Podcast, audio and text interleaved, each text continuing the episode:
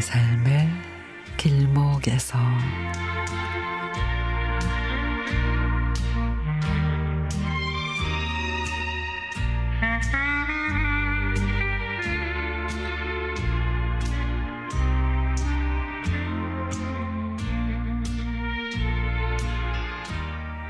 친정엄마가 살고 계시던 답심리의 아파트 앞에는 작은 개울이 있습니다. 그저 한 뼘 길이의 도랑이라고 해야 되겠죠. 근데 여름이면 개구리 울음소리가 들립니다. 엄마, 이 소리는요, 아파트 주민들을 위해서 관리실에서 틀어주는 음향일 거야. 수풀이 우거진 곳도 아니고, 물이 많은 곳도 아니고, 어찌 개구리가 살겠어요. 그렇지. 아픈 엄마가 시골로 가시고 그 집에는 딸아이 내가 이사를 왔습니다. 그리고 첫 여름을 맞이하는데 사위가 그럽니다. 장모님, 창밖에서 개구리 소리가 들려요. 딸과 손주도 정말 그렇다고 입을 모읍니다. 나는 또 자신있게 말했죠. 아니야. 관리 사무실에서 여름이면은 이 소리를 틀어주는 거야.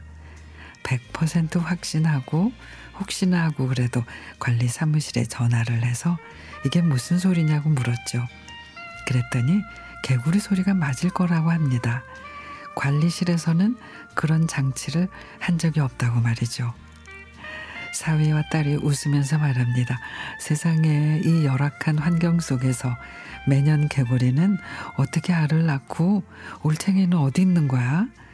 내가 북한산길을 다니면서도 올챙이를 겨우 한두 번 보았거늘 세상에 어찌 그 작은, 작은 도랑에 개구리가 산다고 하는지 도저히 내 눈으로 보기 전엔 믿을 수가 없네. 나에게는 큰 숙제가 생겼습니다. 다음 주에 모두 답심리에 모이기로 했으니 모두 내려가서 확인을 해보자. 개구리 찾는 사람에게는 할미가 상금을 주겠노라.